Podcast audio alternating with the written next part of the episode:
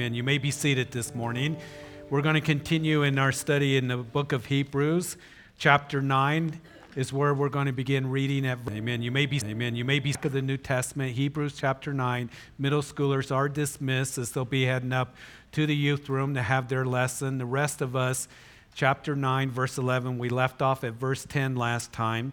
So we'll continue and we'll finish the chapter this morning if you need a bible just raise your hand pastor jim's got some bibles in his hand. If you're towards the front, there's some on the front platform. We want you to read God's word with us. And uh, as we cover these verses, verses 11 through the end of the chapter, which is in verse 28.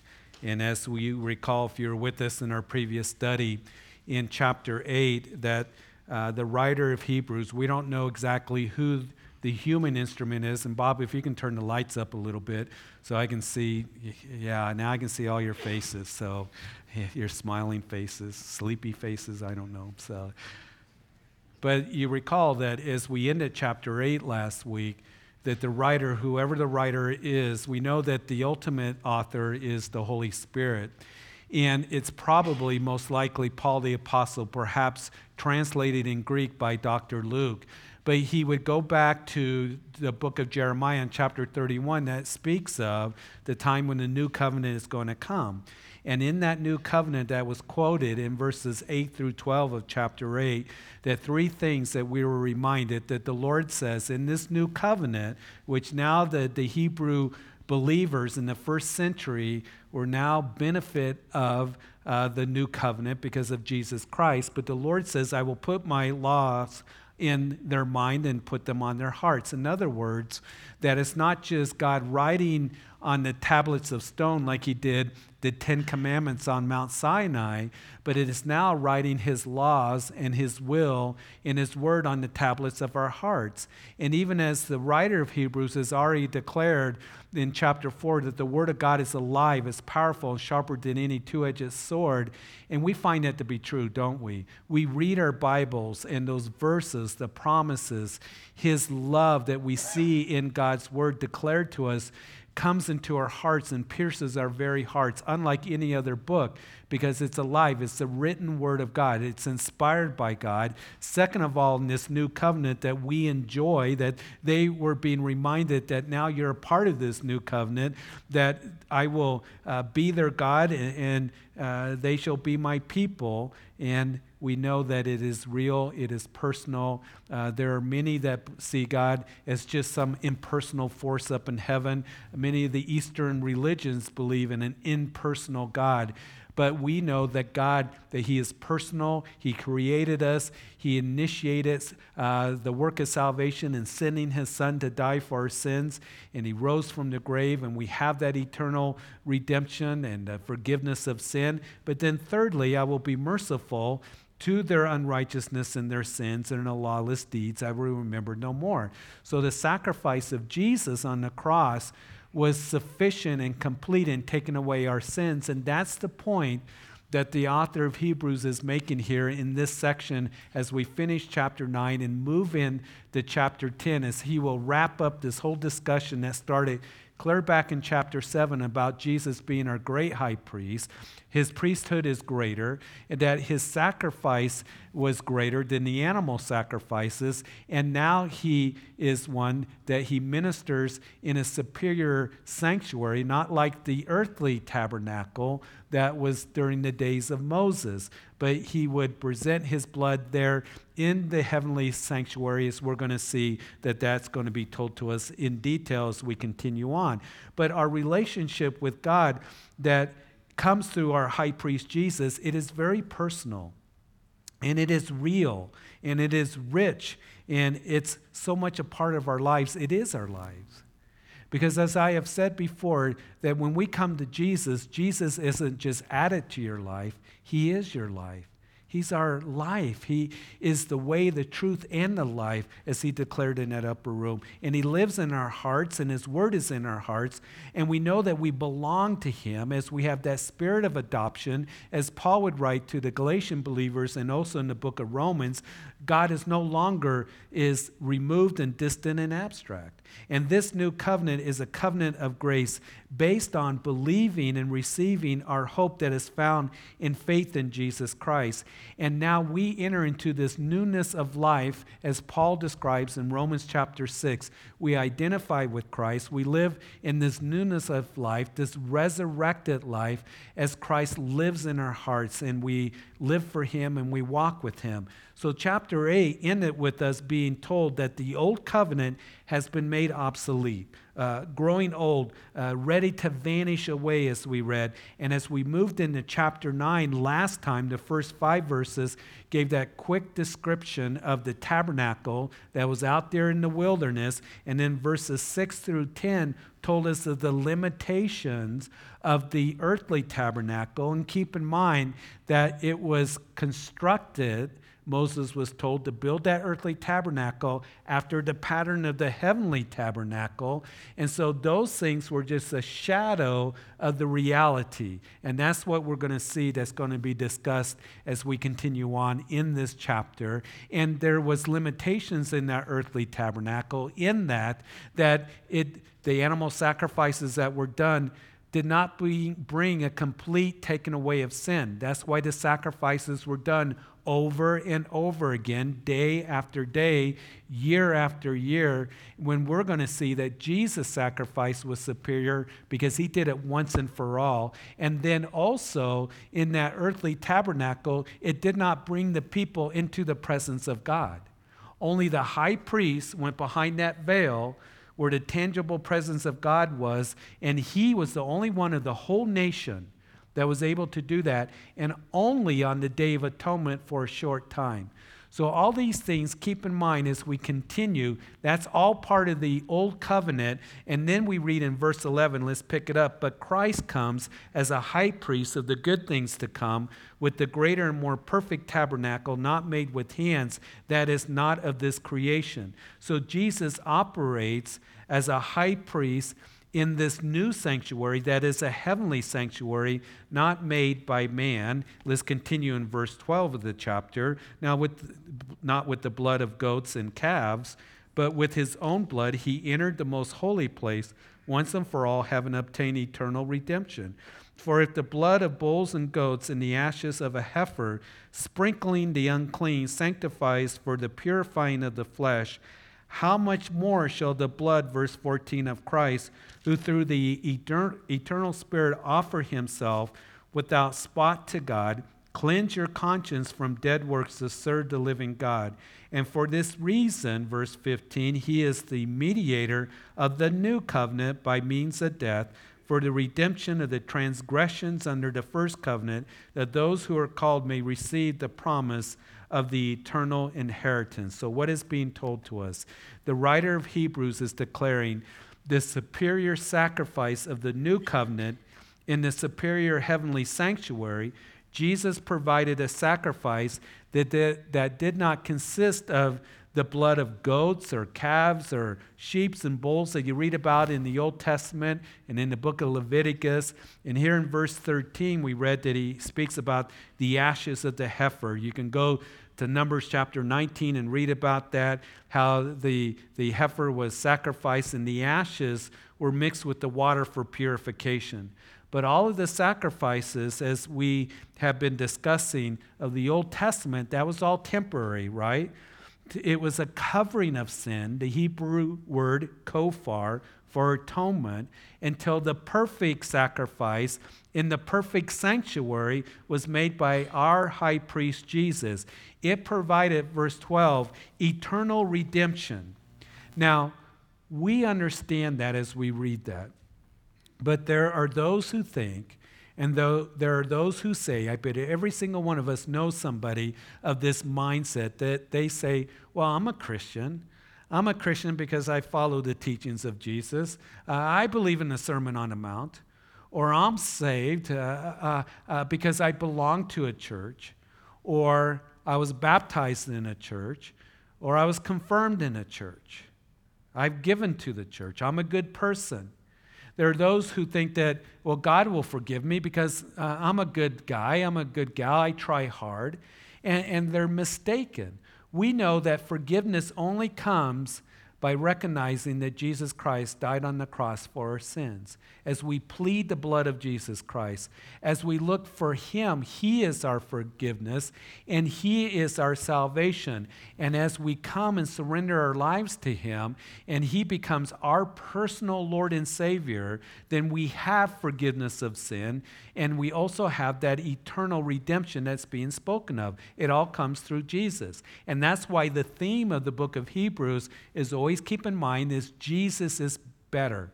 That Jesus' work on the cross was complete. And not only does Jesus, in his perfect sacrifice, provide true forgiveness of sin, he entered the Holy of Holies in heaven and presented his own blood for our redemption, but also he cleanses our conscience from dead works.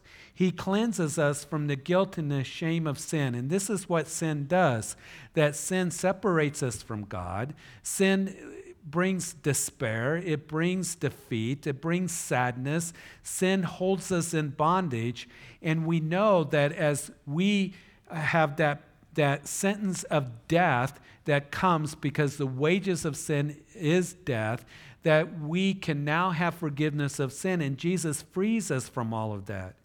He frees us from not only the penalty of sin as we are forgiven of sin, but as we live in that newness of life as we know that we belong to Him now, that we have a personal relationship with Him, then all the guilt and the shame and the bondage, and we know that we're forgiven the penalty of sin. And as we walk with Him, and as we know Him, and as we're growing, being conformed into the image of Jesus Christ, that He begins to free us from the power of sin in our lives. And it's a process, that sanctification. I understand that.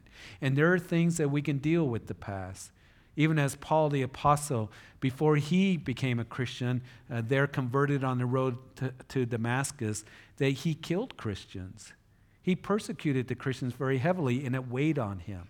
He writes about it in the epistles how he was a violent man, an insolent man, that he was a waster of the church. But yet, Paul says, putting those things behind, we can put those things under the blood of Jesus Christ. Isn't that glorious? For a lot of us, you know what the best thing about yesterday is? That it's over. And that we can put it under the blood of Jesus Christ. And we can move forward, as he says, pressing on forward to the upward call the high calling God in Christ Jesus. That we don't have to be paralyzed in life because of our past. We don't have to be under the weight of guilt and shame. And I know that when I came to Christ and I knew I was forgiven, it's like a weight was taken off of me and to be able to move forward as I worship Him and as I walk with Him, as I know Him and love Him, then that leads me to want to serve Him. You see, the old covenant sacrifices could not do that what we have completely. It only served as a picture of what Jesus would do and provide. And as most of us here understand that, I pray and hope that it becomes more real to us as we go through this epistle, really understanding what Jesus, what he has done for us, who he is. And that picture of the heavenly tabernacle and what took place, the reality of the heavenly sanctuary and Jesus' sacrifice for redemption, that we may receive the promise of the eternal inheritance. And as we look at that tabernacle described to us in verses 1 through 4 of, of the chapter, as it speaks of uh, the outer court, and there was the the altar of sacrifice out there and the laver where the priest would wash. And if you were of any of the 12 tribes of Israel, you can come and bring your sacrifice. Uh, and as you did, they would then sacrifice an animal as a kofar covering of sin. And we read about the sin and trespass offerings of the Old Testament. And the Lord desires for you and I, as it was a picture, that we come into the outer courtyard to the place where that sacrifice took place and to understand that the perfect Lamb of God was sacrificed, died on Calvary's cross for you and for me. It's a picture of the cross. And I am forgiven and then moving on to the laver that I am cleansed. I am cleansed by the blood of Jesus Christ. And now I can be watered with the, the word, even as Paul speaks about being washed by the water of the word in Ephesians 5. Jesus said to his disciples, You're clean by the words that I have given to you. And I know that as I am forgiven, that, that Lord, what you have done for me and forgiven me and providing eternal redemption and salvation, that you can't help but just say, Lord, I now want to, as I make it real and personal in my heart, that I want to be a living sacrifice for you and to give you a sacrifice of worship. It should cause us, as we understand this, what is being told to us and what has been provided for us, it should cause us to really have a heart of worship every single day because it is real, it is personal, and it is our hope. And it's not just abstract and mundane and distant like it was in the old covenant. The Lord Jesus is worthy of our worship. To worship here as we gather with God's people to just have that heart of worship every single day because we are forgiven. We have the hope of heaven. Worshiping in our hearts as we have our devotions, and I pray that you do, that you read your Bibles every day, that as you read it and you see the promises and again his goodness and his love for us, that, oh Lord, I, I just have that sacrifice, that worship, that thanksgiving, that rejoicing in my heart, that I belong to you. It's something that we carry in our hearts all throughout the day, and, and it's that song of praise that we have in our hearts. And Paul would write about that very thing in Ephesians chapter 5, verse 19. He says, speaking to one another in psalms and hymns and spiritual songs, and singing and making melody in your heart to the Lord. So, worship is a sense of the reality of what Jesus Christ has done for us, who he is, and it's real to us. And the reason I'm pressing this point about worship is this that the Lord wants us then to move into the holy place, into the place where only the priests were allowed to go into to do their priestly service. And what I have found to be true in my own life is this that when I worship, making a song in my heart for what Jesus has done for me and who he is and his love for me, then service will follow. Real worship oftentimes leads to real service. You remember when Satan came in the temptation of Jesus out there in the wilderness, that Jesus responded to Satan by saying, It is written, You shall worship the Lord your God, and him only you shall serve. You shall worship, and then you shall serve. And I know that as long as I am worshiping Him out of spirit of, of and truth, out of a love for Him, just amazed at His wonderful grace and forgiveness and provision, then that will lead to me wanting to live for Him and wanting to serve Him in my life. I'll tell you what doesn't work. If I stand up here and I'm giving you the Word of God, and as we're reading the Word of God, His commandments, His precepts that are given to us, how it is that we can live a life pleasing to Him. And if I'm up here just pounding the pulpit and, and, just being harsh and you need to do this and you need to do that, yeah, that's part of when the word comes forth. Or if I'm up here saying, we have needs for you to serve and you need to start serving, and I start to guilt you and I start to pressure you and manipulate you, I know it's not going to last very long. But here's something that I do want to do that as we go through the Word of God, I want you to see Jesus clearly. And I want to remind you of Him, His work and sacrifice that He did for you and for me. That causes you to have a love in your heart and an amazement of His incredible grace. And then it's not just duty, but Lord, it's devotion. It's not that I have to do these things, but I want to do them because of what you did for me. And I love you, Lord, because you first loved me. And Lord, now I get to come, and it just causes you to have that heart of worship. And as you live for Him and as you serve Him, you do it out of love. Even as Paul the Apostle in 2 Corinthians chapter 5, that he said, It's the love of Christ that constrains us or motivates us. You will do more in love and in His grace than you will ever do in being manipulated or pressured or a sense of duty or putting yourself under rituals and regulations. It is, Lord, I get to live in that newness of life. and now I am free to live for you. And it leads us into the holy place, where on their left hand side was the seven branch menorah that was lit, the showbread table, the altar of incense in front of them. Again, we can go into the tabernacle because 1 Peter chapter 2 tells us that you and I, as believers, that we're a royal priesthood. Revelation chapter 5 says that we've been redeemed by his blood, a kingdom of priests. So you and I are called priests, and as we go into the tabernacle itself, that we can be a light to others as I reflect the reality of Jesus Christ in my life. I can be a light for him in this dark world. Jesus said to you and to me that as believers, we're what? The light of the world. And a lampstand, you don't take and, and put it under a bed or under a table. You put it on the table, you put it on a nightstand so it can illuminate. And you and I in this world, when we leave this place, we get to be a light to others. And I pray that we are. It is a dark world out there, and it's getting darker all the time. And we get to be that light to others. And you may be the only godly light that people see illuminating from you. I can give people the bread of life. And I can give them the message that Jesus said that He's the bread of life that came from heaven. And whoever eats and drinks of Him, He says, that you shall never die, but you shall live.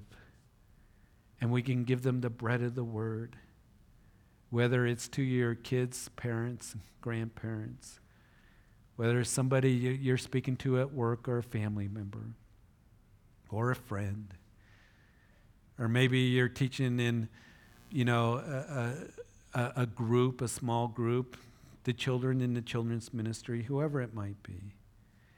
And then I also, as I just continue in that heart of worship and just that awe of what the Lord has done for me, I find myself at the altar of incense that represented the prayers of the people. I'm praying for others.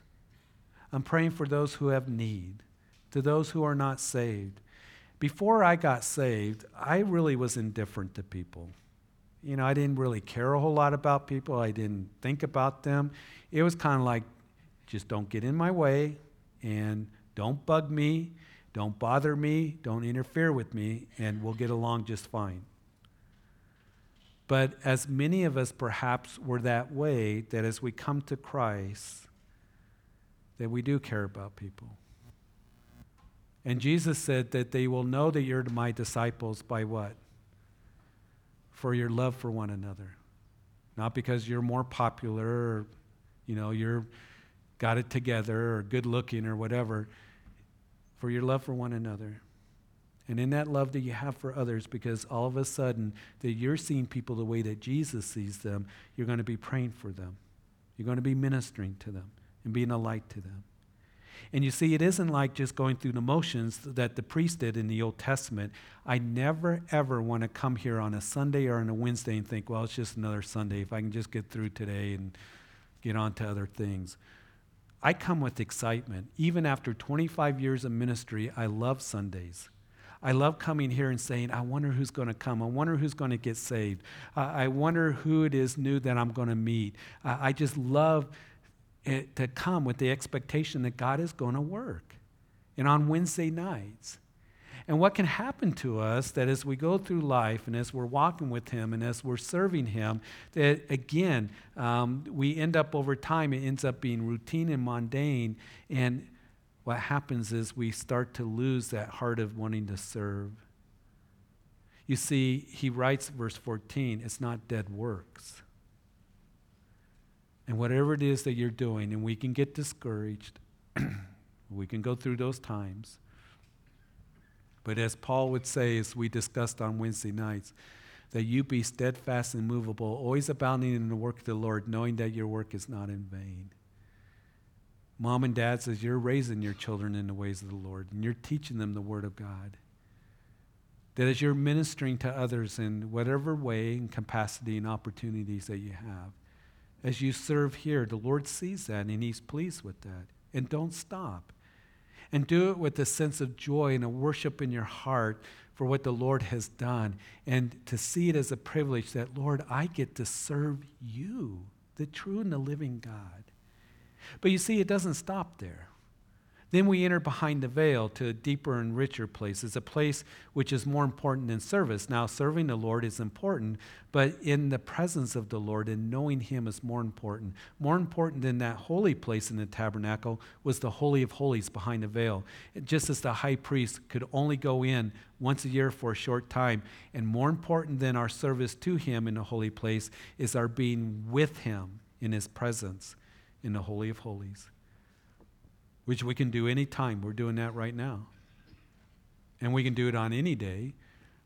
And you can come and fellowship and talk with Him and give your praises to Him for as long as you want. And you see the initial reader, those Hebrew Christians that were so tempted to go back to the sacrifices and to go back to the old covenant and go back to the temple worship. This was something very special and very unique and very real and incredible. The new covenant based on our high priest Jesus and what he has provided for you to have the promise of the eternal inheritance. And they would think, this is incredible. This is wow. What Jesus has provided is better. So, why would I want to go back to that which is not sufficient or complete or perfect? Or bring you into the presence of God. Let's continue reading verse 16. For where there is a testament, there must also of necessity be the death of a testator.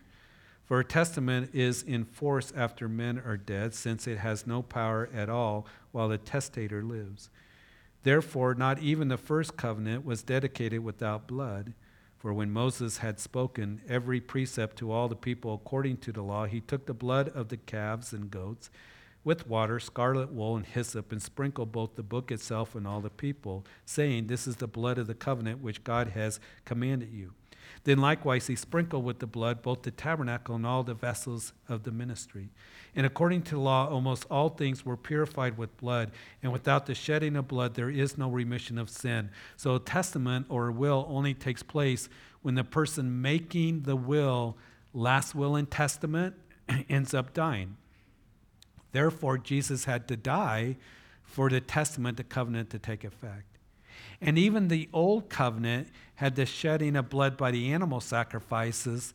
It was necessary that the perfect Lamb of God shed his blood for the remission of sin, verse 22, it's quoting from Leviticus actually. And some people think, again, as I've already mentioned, that I'm forgiven because I'm a good guy.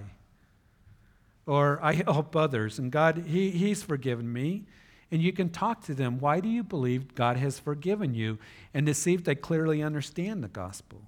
It comes by the perfect sacrifice of Jesus. Without the shedding of blood, there is no remission of sin. And then, as we finish the chapter here this morning in verse 23, therefore it was necessary that copies of the things in the heavens should be purified with these, but the heavenly things themselves with better sacrifices than these.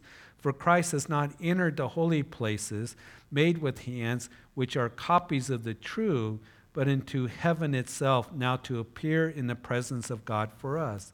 Not that he should offer himself often, as the high priest enters the most holy place every year with blood of another. He then would have had to suffer often since the foundation of the world, but now, once at the end of the ages, he has appeared to put away sin by the sacrifice of himself. In verse 27, as is appointed for men to die once, but after this, the judgment.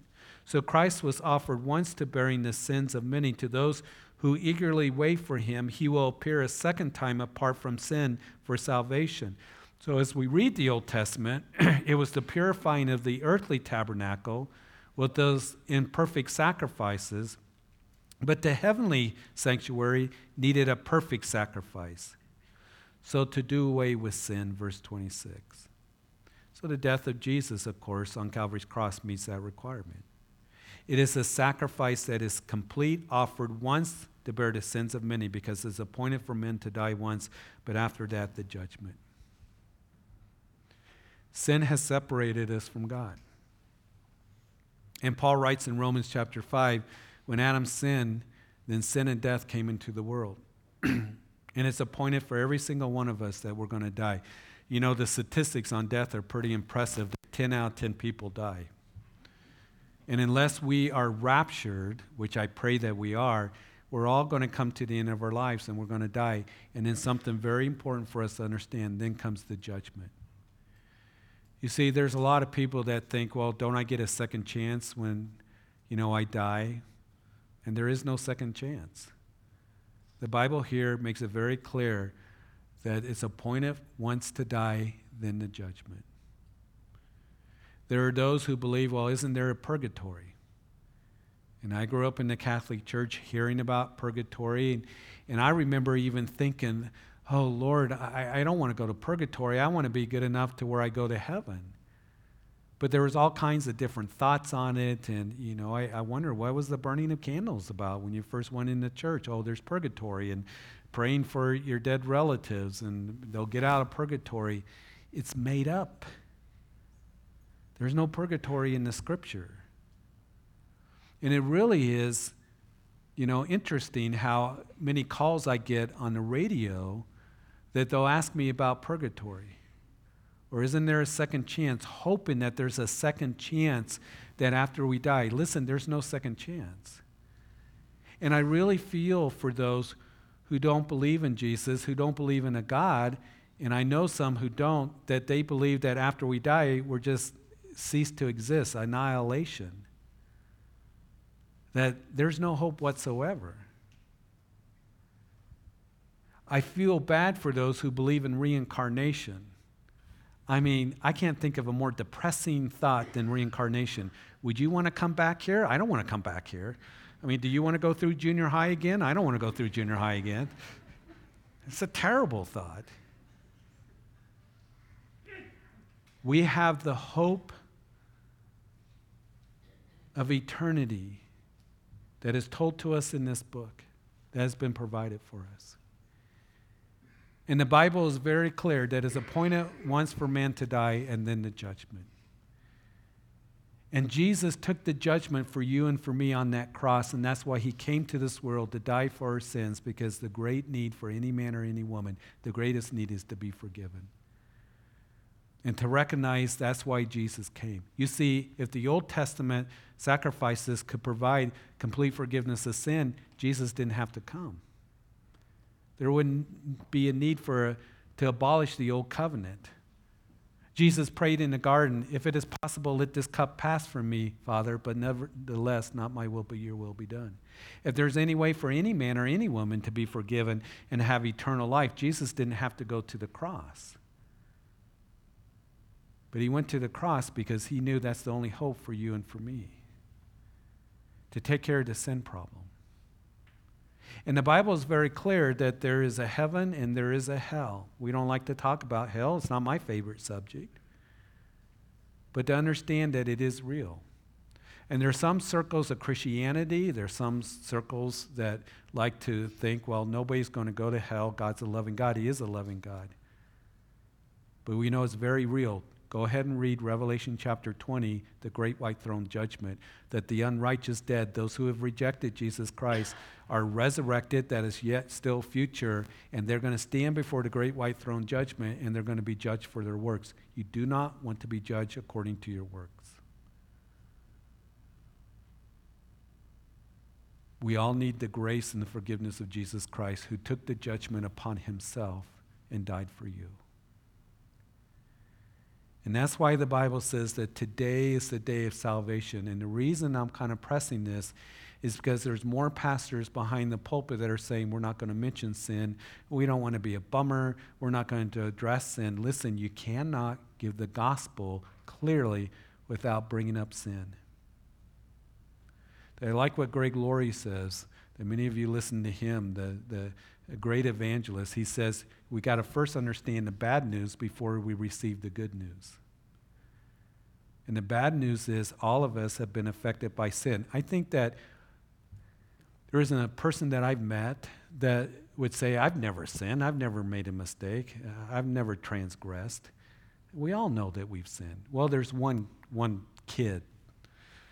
When, when our kids were smaller, we used to do these neighborhood um, clubs that were evangelistic clubs and teenagers would come over, and what you did was um, you gathered all the neighborhood kids, and they would tell Bible stories, and read from the Bible, and then they would give the gospel. And it was a really neat ministry. And so we did that when the kids were small. And there's a couple kids that came from down the street, a brother and a sister. And the brother, he was really ornery.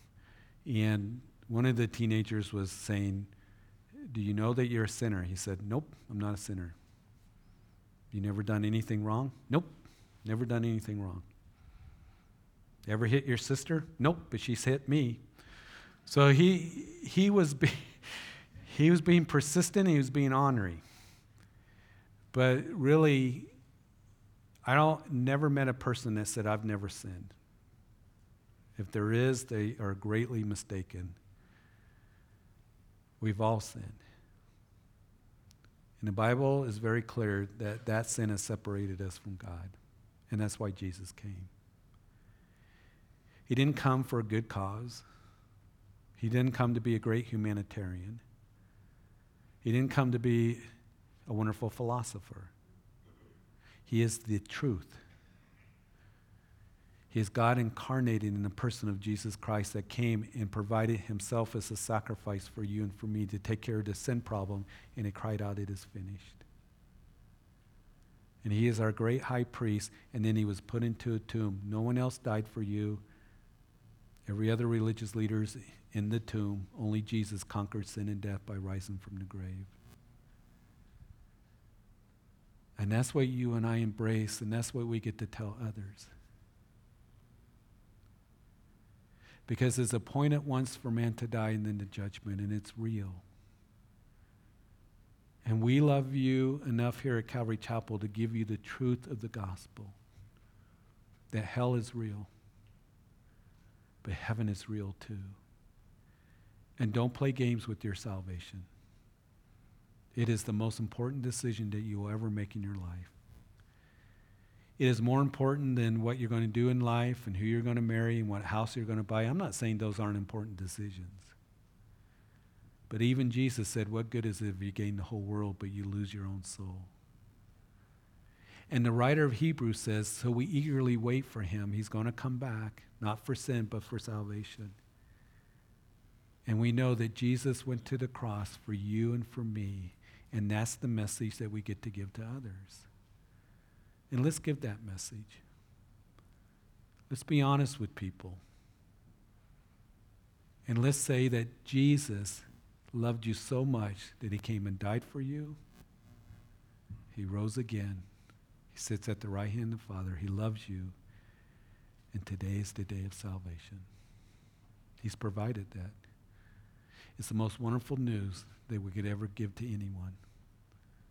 Be that light be that truth, and point people to Jesus because he is the way. So, Father, we thank you. We thank you for these things that we know, but I pray that it would impact us, Lord, that we have the opportunity to be that light and that vessel of truth to others. And Lord, we can get so weighed down with the cares of life. There are things that we have to do in life raising kids and working and dealing with our health and problems and everything else. But Lord, may we never lose that worship in our hearts for the incredible grace and love and hope that we receive from you through Jesus Christ and what he has done for us. To be a light to others, to be a witness to others. And Lord, I pray that we would understand truly that Jesus Christ came and died for our sins.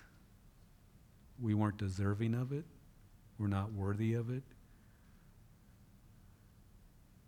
But because of your incredible grace and mercy, Jesus freely went to that cross to provide forgiveness and eternal salvation. And that for us to come and and to have relationship with you that only comes through our great high priest, Jesus. Today is the day of salvation for you if you've never made that decision. That this is truth given to you.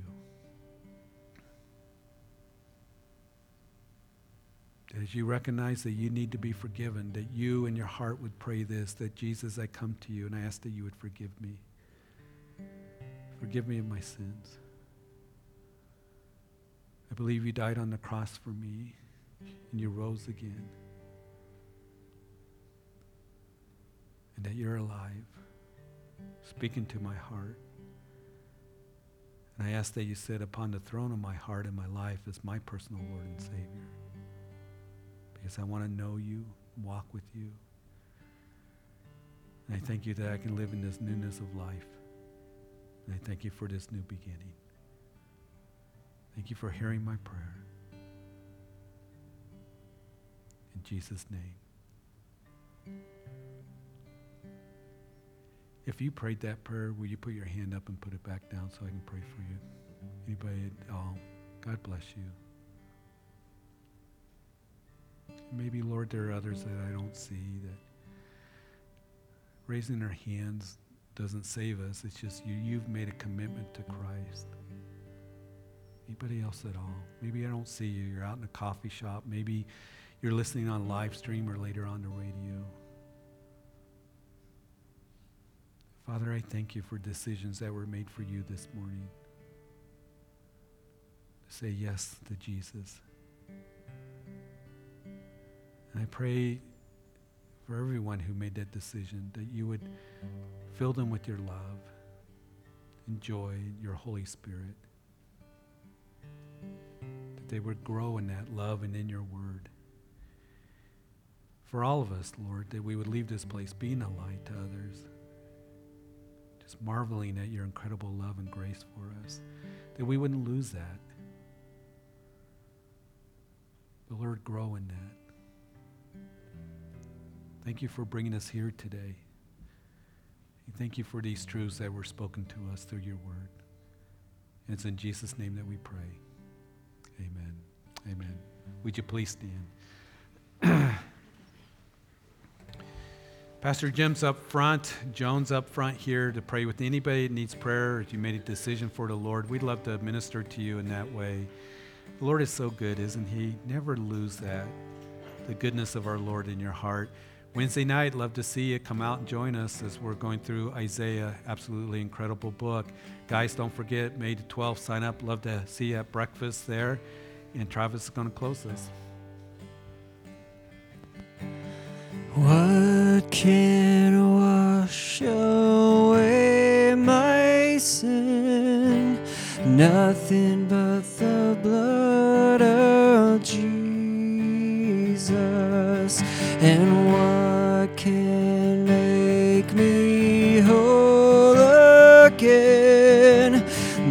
Nothing but the blood of Jesus.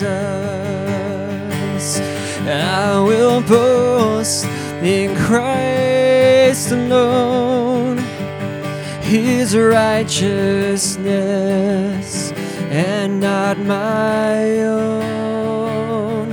I will cling to Christ, my hope. His mercy now and forever.